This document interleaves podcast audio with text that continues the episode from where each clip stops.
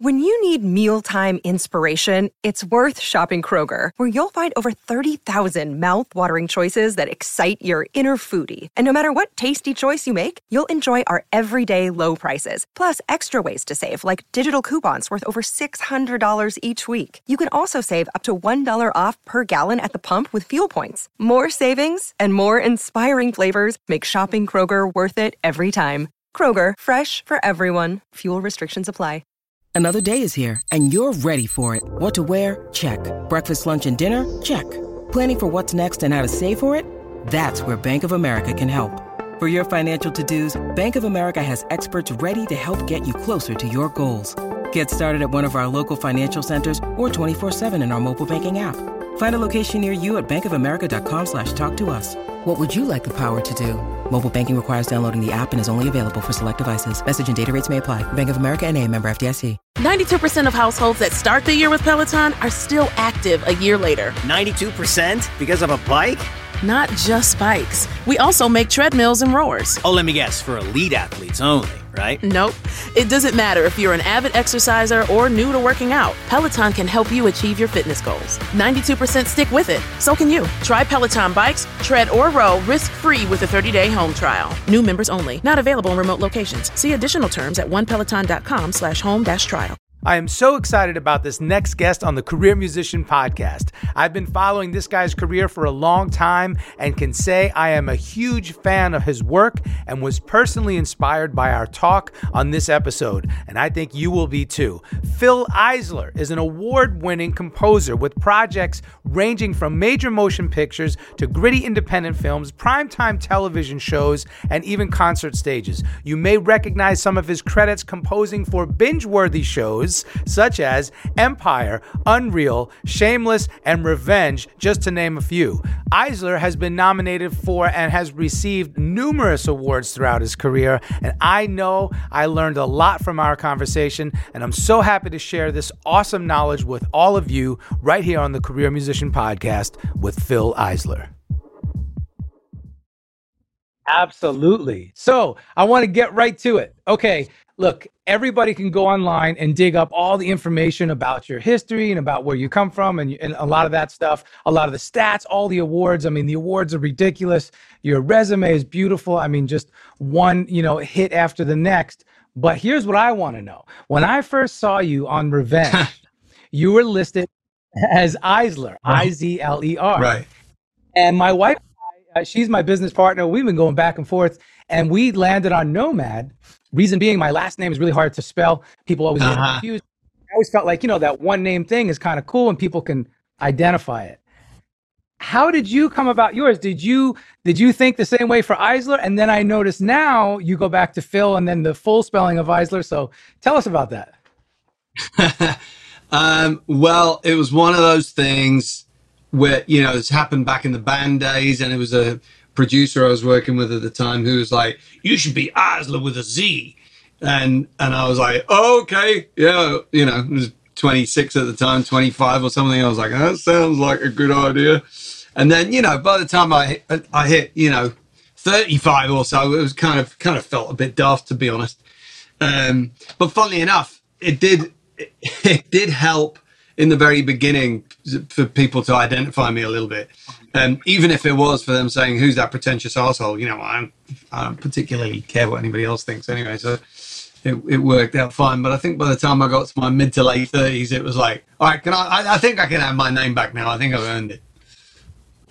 I love that. Well, I appreciate that the shedding the light on it, and I love the fact that you don't care because what I always say as musicians, as artists, we can't be concerned with other things. I'm not. So- and, and if you know, if I was going to go back and give the younger me any advice, it would be to listen to the people around me less.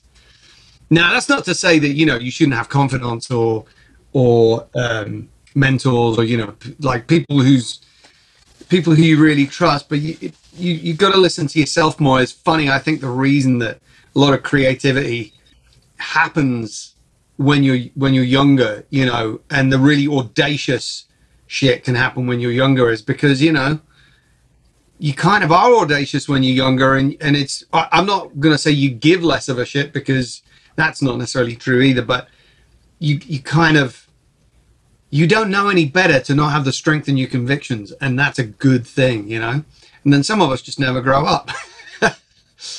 we just keep being arrogant assholes. I could, yeah, but I love that. I couldn't agree more, man. That's really a good paradigm. I think it's very important. So uh, check it out. The other thing is, you started off as like this touring musician guy, and then you trans mm-hmm. transition into this world-renowned composer.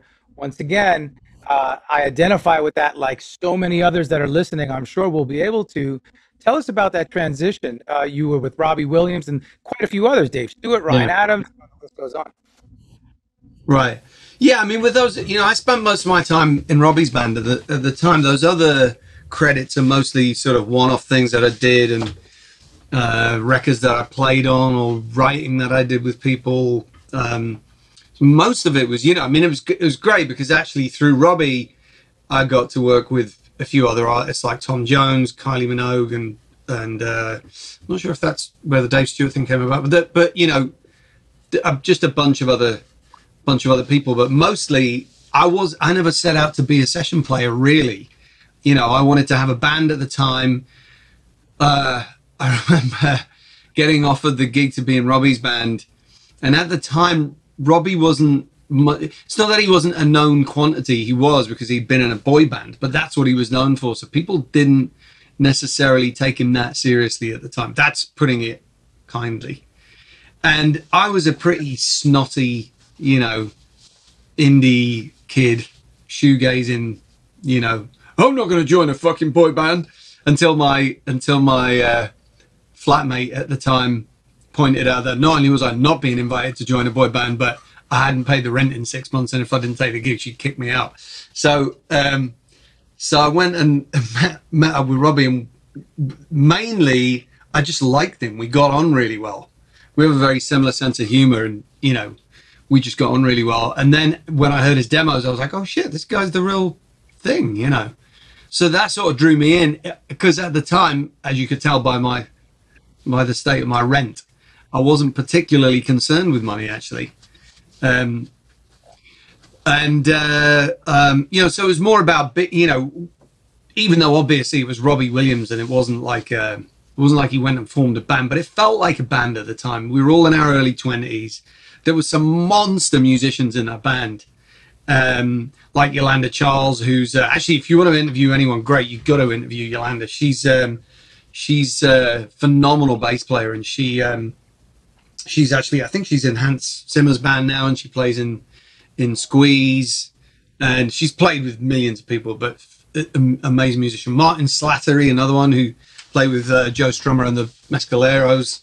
Um, Chris Sharrock, who was in the La's, you know, that's did, did that song. There she goes, like just you know, great, great players. So I was totally like a pig in shit, you know, just loving being amongst these these players and and in this world and stuff and it just sort of swallowed up a large chunk of my life very quickly. I didn't even notice really, because I was 24 when I joined that band, or 23 even. It was really, it was, and you know, we started off trying to play theaters and couldn't fill them. Like nobody took Rob seriously. Then bit by bit, mostly through just touring, touring, touring, touring, touring, um, he took off. And it, I mean, it was a short space of time. It was probably the space in the space of a year. He went from sort of not being taken very seriously to being the biggest artist, certainly in England and Europe. Um, and that was it. I didn't really do, you know, the the other artists I played with and the other session bits I did were mostly peripheral to that until I came to LA. And then then I had to, you know, I'd moved from London to New York. Um, knew tons of people in New York, so there I was just sort of setting about, you know, putting a band together and stuff. And then when I moved to LA, it was actually to to move here to be with my wife, and I didn't know anybody here, um, and uh, so it it took a minute for me to sort of figure things out, and I was still flying back to New York and back to the UK to play sessions to, you know, to pay the mortgage for for a, quite a while actually. Right. Um, and then you know, bit by bit, the film thing took off. Ah, okay. So tell us about that, how it all formulated. So you said you didn't really set out to be a session cat, but you ended up doing quite right. a Did you start off from an early right. point focusing on being a composer? Did you know early on you wanted to be a composer? Uh, you mean for films? I, Yeah. I mean, n- not specifically. I, I, it's something I always wanted to do, and and you know, looking back on it, I was uh probably as in love with movies as I was was with music, or it was a close second. Music was, you know, everything, but movies were definitely a close second, and and even as a little kid, I used to love watching the the behind the scenes stuff on on you know whatever movie I was watching that week. Um, always just l- like loved watching the behind the scenes vignettes that like Spielberg used to make and Lucas used to make. So yes, it's I, I suppose it's in in some ways it's something I wanted to do, but it wasn't like it really wasn't until I think sort of my very early 30s that I started thinking about it seriously. Excellent. And how did you? Does this? How does this sound? By the way, is this better or worse? Much better Better? Okay, good. I tried one last thing. Okay, so and how did you gravitate towards guitar? Did was again was there a natural inclination there, or a process of other things? Or? No, I, I've so I was a huge Beatles fan as a kid. I was born in Prague, and you know, in '73. So this is still communist era, you know, um, way before the Velvet Revolution, and we got out of the country when I was around nine. So my sort of very younger years, I was studying classical piano. Um, I was, you know, learning to read music, all the things that you know you'd sort of expect. Uh, my exposure to Western music, meaning pop music, Yeah. even from the '60s and '70s, was, you know, pretty minimal because there just wasn't any around. It wasn't allowed. You know, it was mostly banned. It was mostly unavailable. But my mum and dad had been in England in the '60s. That's where they'd met. So um, before the Russians invaded in '69. So it was, um, or '68, '69, I forget. Um, but uh, they had a sort of small handful of records. So you know, a, a few Beatles albums, a few Dylan albums, a few things like that. And that was pretty much the extent of my exposure to, to that stuff. So I was a big Beatles head. Um, moving to England, I think I sort of, you know, I'm sure my parents were pretty busy just trying to find their footing being in a country where, you know, my mum didn't speak the language and, and all the rest of it to sort of worry about piano lessons. So I, it, I sort of dropped it for a little while. And then I remember, actually, before we left, I remember my dad coming home one day to pick me up from school and he had a guitar with him. And he bought it like in a department store in Prague.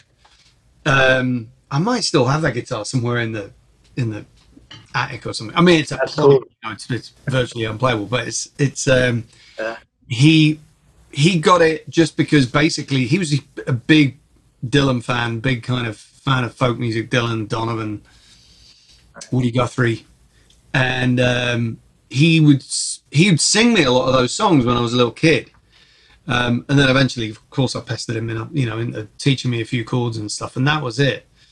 You know, then I was just in love with it. So I, I just decided this was something I wanted to do. As precocious as it sounds, I knew 100% that this was what I wanted to do when I was eight years old or nine years old. That's awesome. And it's never changed. And that feels to me, you know, especially now that I have a nine year old and a four year old kid, I that feels like a, a real gift, you know, it, um, to know, just know what you you're gonna do for the rest of your life. You know, when an eight year old says that, you're like, okay, you know, I'm gonna be a Navy SEAL or some something, you know, Yeah, yeah, yeah. I'm gonna be president. Um, that's that's funny. Again, I can relate so much because I knew I was going to be a guitar player, and by Right. the time I was like 13, 14, I was like, I'm going to be a session cat. I just knew it. Like, right. That's what I wanted to do. How did you you know? know at 13, 14 what the hell a session guy was? I Because mean, I was- I was- it's interesting because I have a, a couple of friends, you know, that are session guys that always aspired to be that, whereas I wanted to be a Beatle, you know, I wanted to be, Yeah. and they were like not interested in that shit. Why? I mean, I think you know Tariqh Akoni, right? Yeah, of course, a good. Yeah. buddy So of mine. Tariqh, Tariqh is an old friend of mine, and he, you know, he's one of those. Um, Aaron Sterling, I don't know if you know him, is like phenomenal, phenomenal drummer. Yeah. He's played with John Mayer for the last few years. Oh, nice. Um, but you know, he's played with everybody, and, and he's one of my favorite musicians on the planet. Yeah, yeah. But he used to say to he was like, "No, I always wanted to be a studio guy." Like, how did you know? Did, were you into like Steve Gadd or something? Well, it's funny because I, you know, who were your heroes when you were growing up? oh, thank you. That's a great question. Uh, Eddie Van Halen. So I see Eddie. You know, I'm, I think I'm just a year older. you. I was born in '72, so I Uh-huh. saw Eddie on MTV, and I was like done. And then I just started reading all the publications, and that's when I learned about you know Steve Lukather, Michael Landau, Yeah. uh, Paul Jackson Jr., and then those guys became my heroes. And But then as- those guys were in bands. I mean, obviously Eddie, Yeah. but you know, Lukather and all. I mean, although he was definitely a session player, but they, you know, they were they were in bands, man. I mean, bands were-. Well, when I was that age, I was super uh, introverted.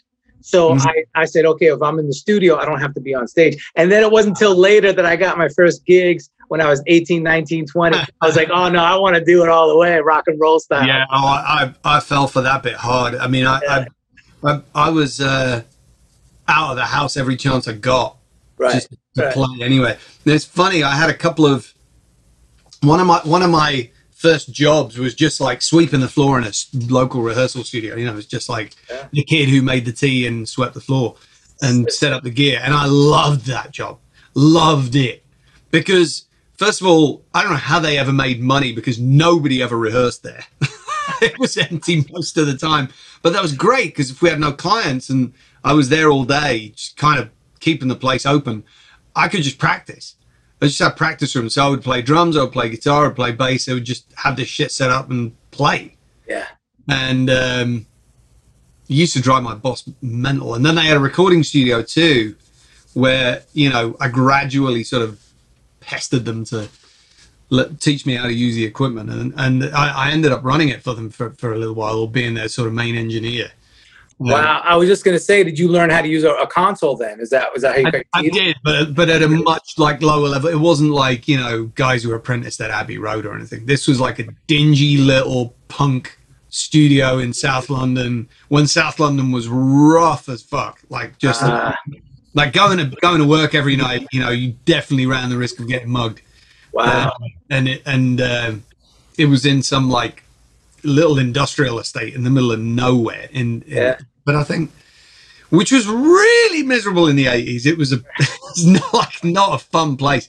But this this place just had a little sixteen track sort of demo studio where people I mean it was mostly terrible bands that would like save up their money to go record a demo on the weekend, you know, like they had day jobs. They were they weren't real pro bands or anything, most of them weren't. And um, on the odd occasion that like, you know, a pro band would come through, we'd be like, oh. They've got their own flight cases with like their names sprayed sprayed on the side and shit. Like, this is everything we aspire to. We must have our own cases. That's it. The cases, the branded. logo on. Yeah. The branded like- cases, man. But yeah, I mean, I, I did learn how to use, you know, a console, and we didn't. It wasn't even a 24 track machine. It was a, it was like a 16, 16 track, one inch, I guess.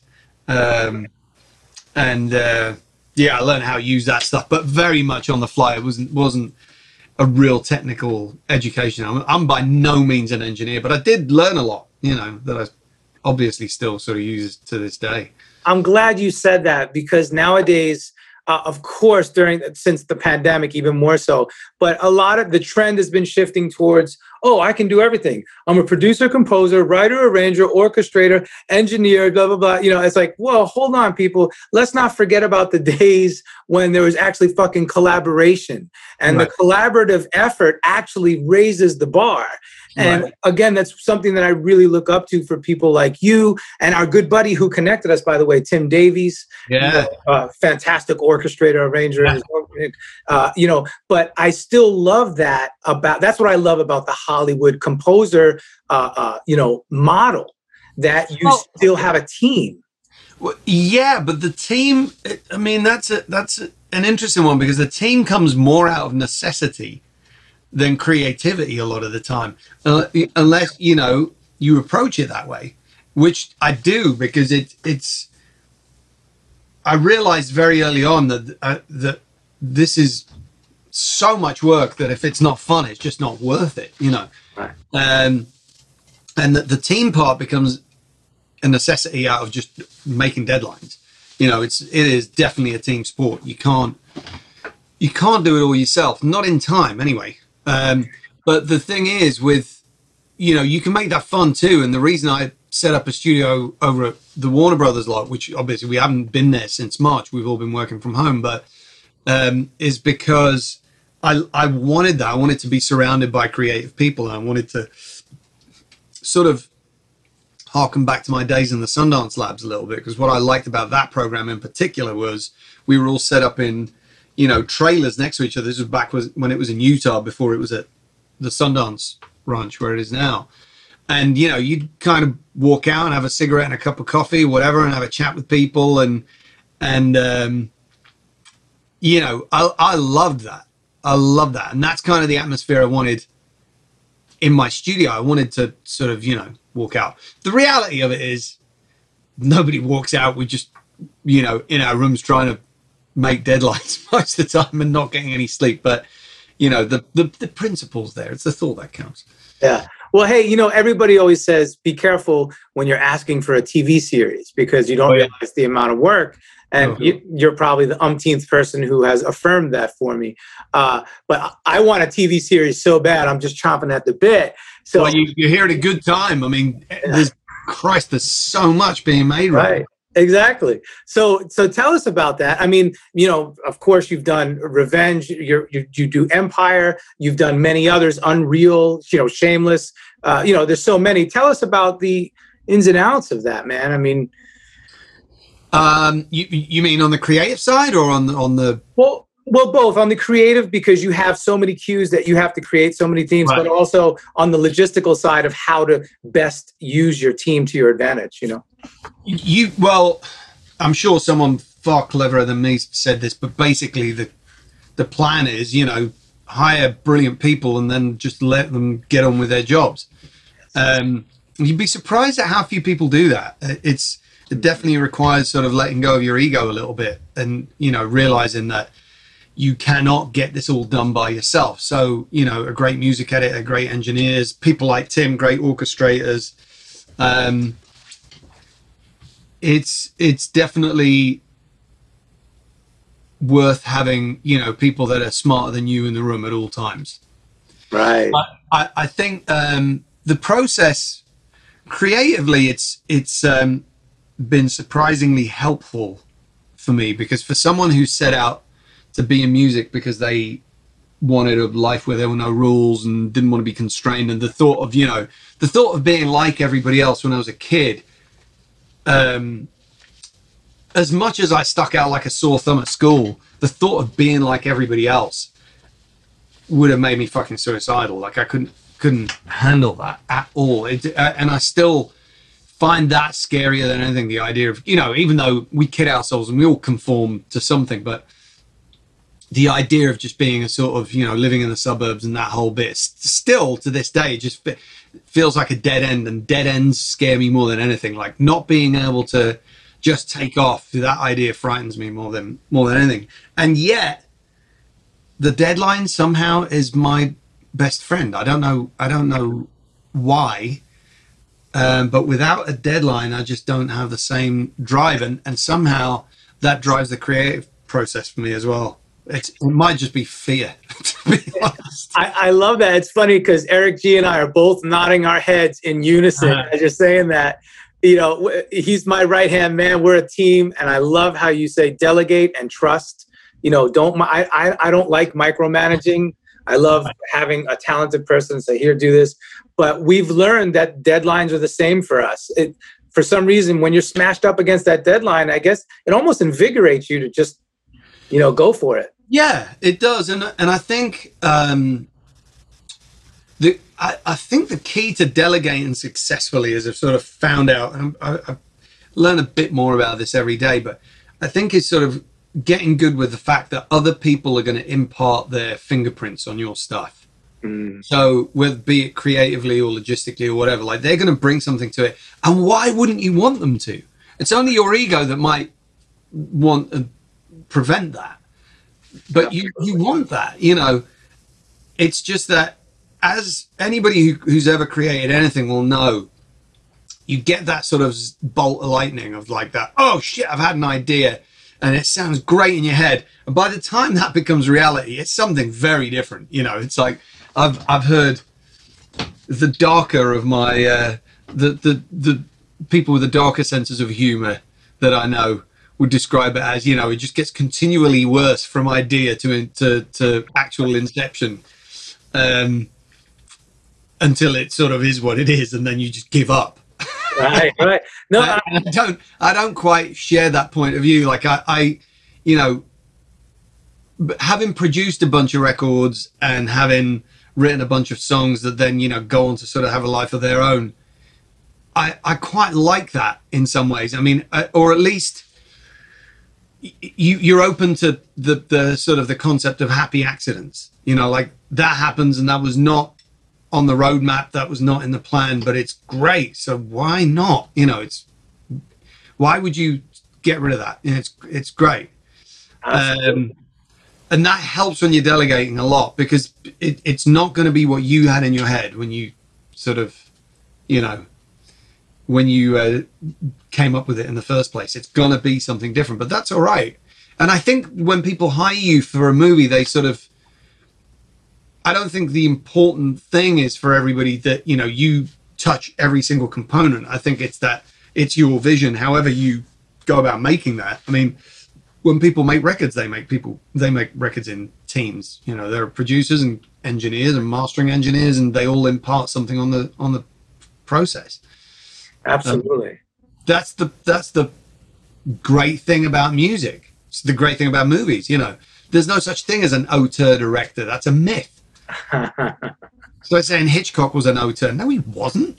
Right. He wasn't running the camera. He wasn't mixing the sound. He might have been, you know, maybe he was micromanagerial and, you know, whatever. For all the stories you've read about Hitchcock or, you know, James Cameron or Michael Mann, you know, it's like they all collaborate. They might have a strong vision, they might be strong leaders, but they all collaborate. Hi, I'm Fil Eisler, and you're listening to The Career Musician with my friend Nomad. Blasting the stereotype of musicians. Follow us at The Career Musician Podcast. Help us continue to provide you with new and engaging content by getting our ratings up. Please subscribe and leave a review on Apple Podcasts. You guys implemented this home recording system for all of the orchestra players and anyone who else was involved. Uh, man, talk about that. The career musician, we're, we're, we're like an, an education platform. We're here to empower musicians with mm-hmm. strategies for a sustainable career, right? Uh, and we just released a six step guide to home recording, pro level sessions. Oh, you know? Yeah, and it's free. You go to the website and you download and blah, blah, blah. It's, it's interesting I know probably a good 50% of my musician buddies already have it dialed in. And yeah. another, there's a whole nother faction of people who haven't right. done it yet.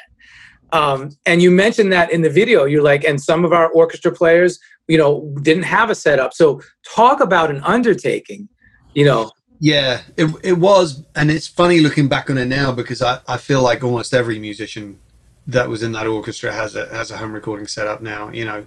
Right. Um, my God, how much the landscape's changed right in, in, the last nine months. And what a date of he talking about it. Yeah, I know. That's right. Talking That's right. about it. Yeah, inauguration day. That's right. Yeah. Oh, thank Christ for that. um, Amen. uh, I mean, yeah, it was it was a big undertaking. It felt like a big undertaking at the time, but not it, it was also that time at the beginning of the pandemic when everybody was like baking bread and doing yoga and like chin down, hands up. We're going to do this, guys. We're all going to learn jujitsu online and learn to knit and bake sourdough, you know. And then three months later, you know, three months later, they're still in their pajamas in the front room going, still?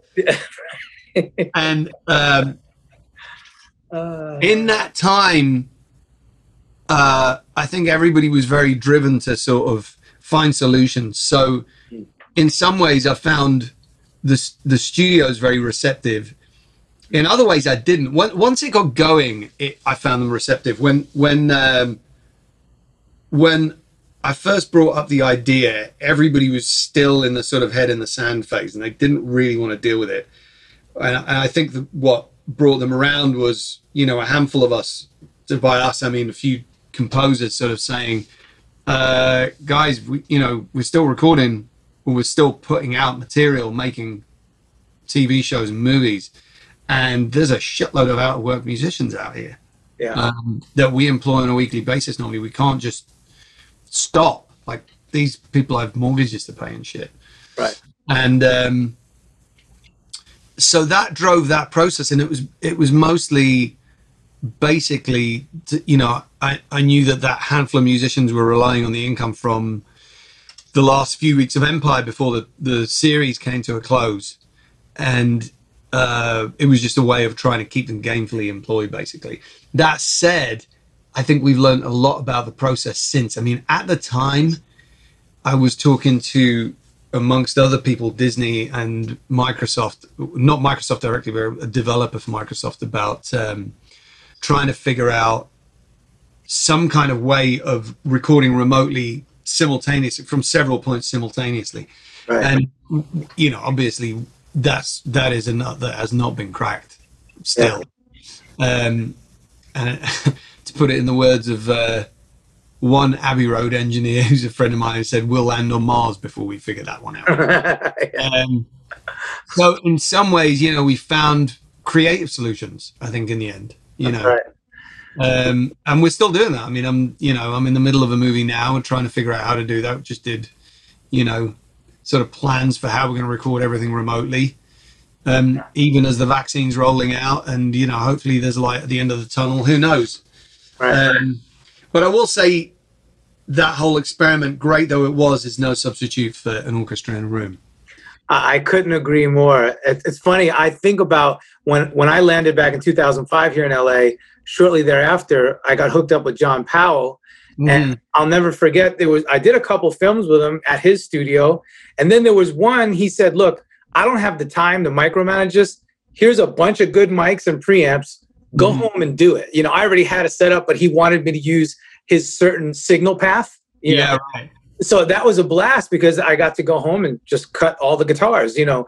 Uh, And that was a long time ago. My point is, look, if for the musicians listening who don't have that set up, Yeah. we implore you get it set up, right? You know, Yes. Yeah. You need you need to be able to make stuff. I mean, this is the age of making stuff. This is Right. although I've been doing this as long as I can remember. I had, you know, yeah, back when I joined Robbie's band before that, way before that, from my early teens, I had recording setups at home from, you know, whether it was a four track cassette thing, which Right. funnily enough, are back in my arsenal now as, as you Yeah. know, I'm getting into this whole sort of lo fi world. right. I have the I have my Tascam four to one over here. I, I yeah, the exact same thing right behind my speaker here. I got like three different um, port studios in various states of disrepair or being disemboweled to make weird noises and stuff. I love it. Um, but you know, and then I always had um, even it, it does make me laugh now because Robbie's band sort of started in like I think it was '97. My recording setup then was like a dirty, great big analog board, a reel-to-reel one-inch 16 track, and you know it was budget as fuck. It was like you know a bunch of SM57s and guitar pedals for my effects. I can remember, and I remember recording this one song uh, into onto ta- I, re- I did the drums onto tape in my bedroom onto tape with three SM57s, which is all I had, and some like Audio Technica mic I had at the time. Only had one rack compressor, so I had a couple of compressor pedals, so I went through those, and then sampled onto an S1000 and chopped up, right, and then replayed on the tape because it's uh, with uh, what was I running to trigger it? It must have been like Cubase. No, not Cubase. It would have been Notator. On a bar, Ah, synced to fucking analog tape. wow. So it must have taken days to do that shit. That's- and then I remember trying to recreate that when we went to re- re-record that song. Uh, we did a version of it with Robbie like a few years later. At, I forget which studio, but we just could not get the sound. It was like, how the hell did you get that? You know, and in the end, I had to dig up the floppy disks and find, you know, like download the shit for you know to, to be able to play it on find an S1000 somewhere and play this this stuff back onto two inch tape to just get it because there was no recreating it. See, that's the kind of thing I live for. I I, I love that one off. This is not you know, music is not a quantifiable thing. It's not zeros and ones. It's not um, notes on a page on music. Right. Well, No, okay.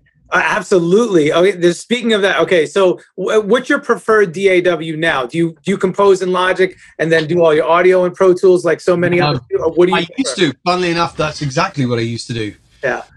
I used to do, but there was a point where I was doing a lot of songwriting and then starting to do a lot of film music.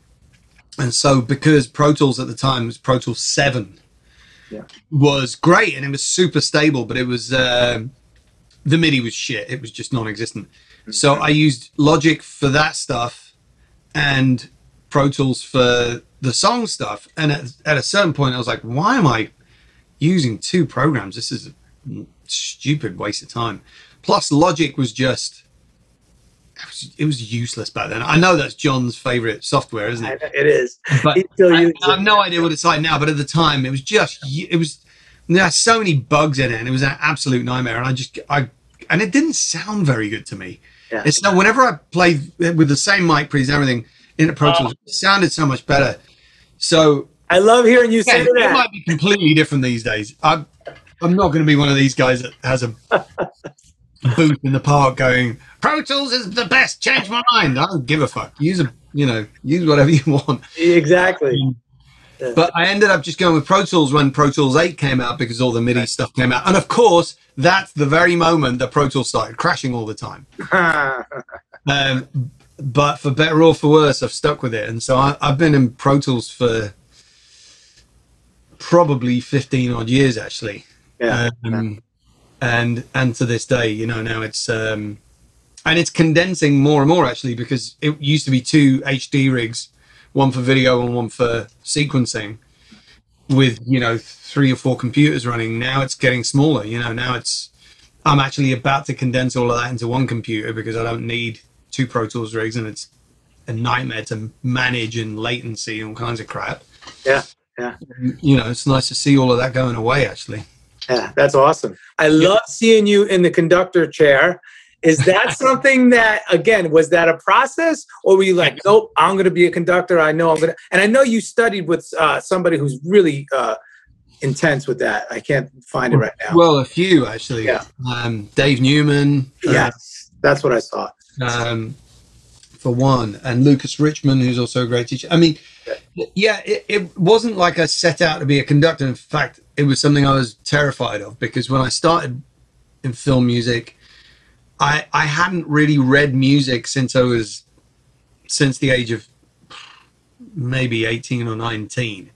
I, I just didn't need it. You know, as a session player, I would maybe do some you know, sort of jot down some lead sheets. and that, that was about it.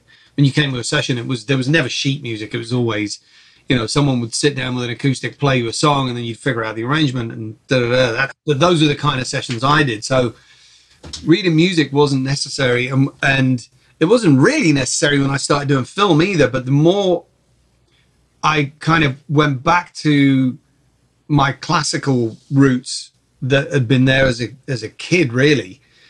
And the more I sort of fell in love with that, and the more I wanted to do it, uh, the more I tried to find ways into doing it. I've sort of considered going back and doing a music degree, and then I just thought, well, that's kind of pointless because there's um, there's so much in there that isn't really going to help me directly. Studying when you're 30 is very very different to studying when you're 19. You know, it's it's um, Absolutely. it's a very very different process and you've already formed so much of your musical mind i suppose or your, your voice or whatever that is so uh i guess and where did it begin i think it was actually bmi who turned me onto it onto lucas richmond's course when i'd sort of said i remember having an agent now very much my ex agent who I said to, you know, I really want to do more orchestral stuff. And he said, What do you want to do that for? Every kid out of USC's doing that. Don't do that. Yeah. And I thought, fuck you, man. I want, you know, remember what I said? You know, stop listening to the people around you. So right, that's right. That's right. That's right. Um, don't surround yourself with people like that. That would be my tip for the day. There you um, go. But uh, BMI said, um, a very good friend of mine at BMI said, yeah, we have a conducting course and it's a sort of a fellowship. We pick six people every year and, you know, maybe a space will open up next year or whatever. And I said, okay, well, I'm going to start i'm going to have a bit of a refresher course on theory and start to you know get my brain back into it and then of course a space opened up that year and i said well hang on i can't even really read this stuff yet. Like you know give me a year. Yeah. And they were like it's now or never. It's up to you mate. Whew, i so, love it. so i had kind of three months to get my shit together in a very very intensive. So I, I hired a teacher and you know and started sort of reconnecting all those all those bits of my brain. I love it. Do do things that scare us, right? It only helps us grow. It was terrifying at first, and it's funny to think that I feel fairly, fa- pretty comfortable with it now. I love conducting more than anything else. It's it's my connection. It's my last connection to the music. It's my last chance, apart from mixing, to really form the music. And having spent my life, you know, in recording studios anyway, it's it's very it's it feels like home to me, um, which is why I don't really sit in the booth as much. Um, I know there's a lot of different schools of thought on that. You know, some composers sort of like tethered to that idea that you have to be in the booth and you have to hear every finite detail and all the rest of it. But you know, I think there's a point where you still have to mold the music and for me, that's much easier being in a room with musicians and doing it through sheets of glass and you know headphones, and it just immediately turns it into something clinical. For me, anyway. You know, everybody has their own process, I suppose, but um, I don't know. For, for me, that's just something that I fell in love with pretty much right off the bat. The way I tend to fall in love with things that scare the shit out of me. Yes that's sort of a pattern. like I, will be fucking terrified of doing it. And of course, the first day of the the, the conducting course, um, Lucas Richmond, my teacher, then who you know I love to bits. He's a he was an amazing first teacher. Um, the first day we had to get up and conduct two pianos. Um, you'd be surprised how bad a train wreck that can be when you don't know what you're doing, as I found out very quickly. Um, but I, I thought, well, you know, at least I'll get to watch a few of the other people cock up and then you know see what their mistakes were and of course he calls my name first and he's like up you come and we're gonna do uh we're gonna do beethoven's first just the first movement off you go i thought oh fuck and of course it was a disaster and and uh and I'd been, you know, and I'd been practicing and thinking well, I knew what I was doing. I've been practicing for three months and thinking, right, I've I'm on it. Watched every video of every conductor and soaked up every Bernstein quote and all the rest of it. And of course, I got up there and I was absolutely shit. Um, but pretty much right away, after the initial sort of like horrific disappointments, because they video what you're doing, which, by the way, if you're an aspiring conductor, is the best. You'll you'll hate yourself and you'll cry pretty much every time, but but you'll um, you'll learn a lot. Uh, and after you get over that crushing, you know, ego murder, you'll sort of either fall in love with it or it's not for you. But I fell in love with it. It was really, it was like, oh man, this is something I really want to do. It's I love that. Man. I took up, I've taken up a couple of things recently, which are clearly not a good idea for me to take up, especially being, you know, being 47 and not, you know, like I, you know, took up jujitsu a couple of years ago I'm constantly injured and you know but absolutely in love with it skiing similarly like three years ago i hadn't really skied much in my life a couple of times now it's like i'm completely addicted to it you know they're both a fairly stupid idea yeah but but it breaks musician, it know. breaks the norm from what you're used to every day you have to zoom out and get into something totally different right to, well, to cleanse the palate yeah, the, the more the older I get, the more I realize that the old cliche of you know t- how precious time is. Yeah. And if you love something, you better fucking do it. That's right. Because there is no later. It's it's right. now, you know.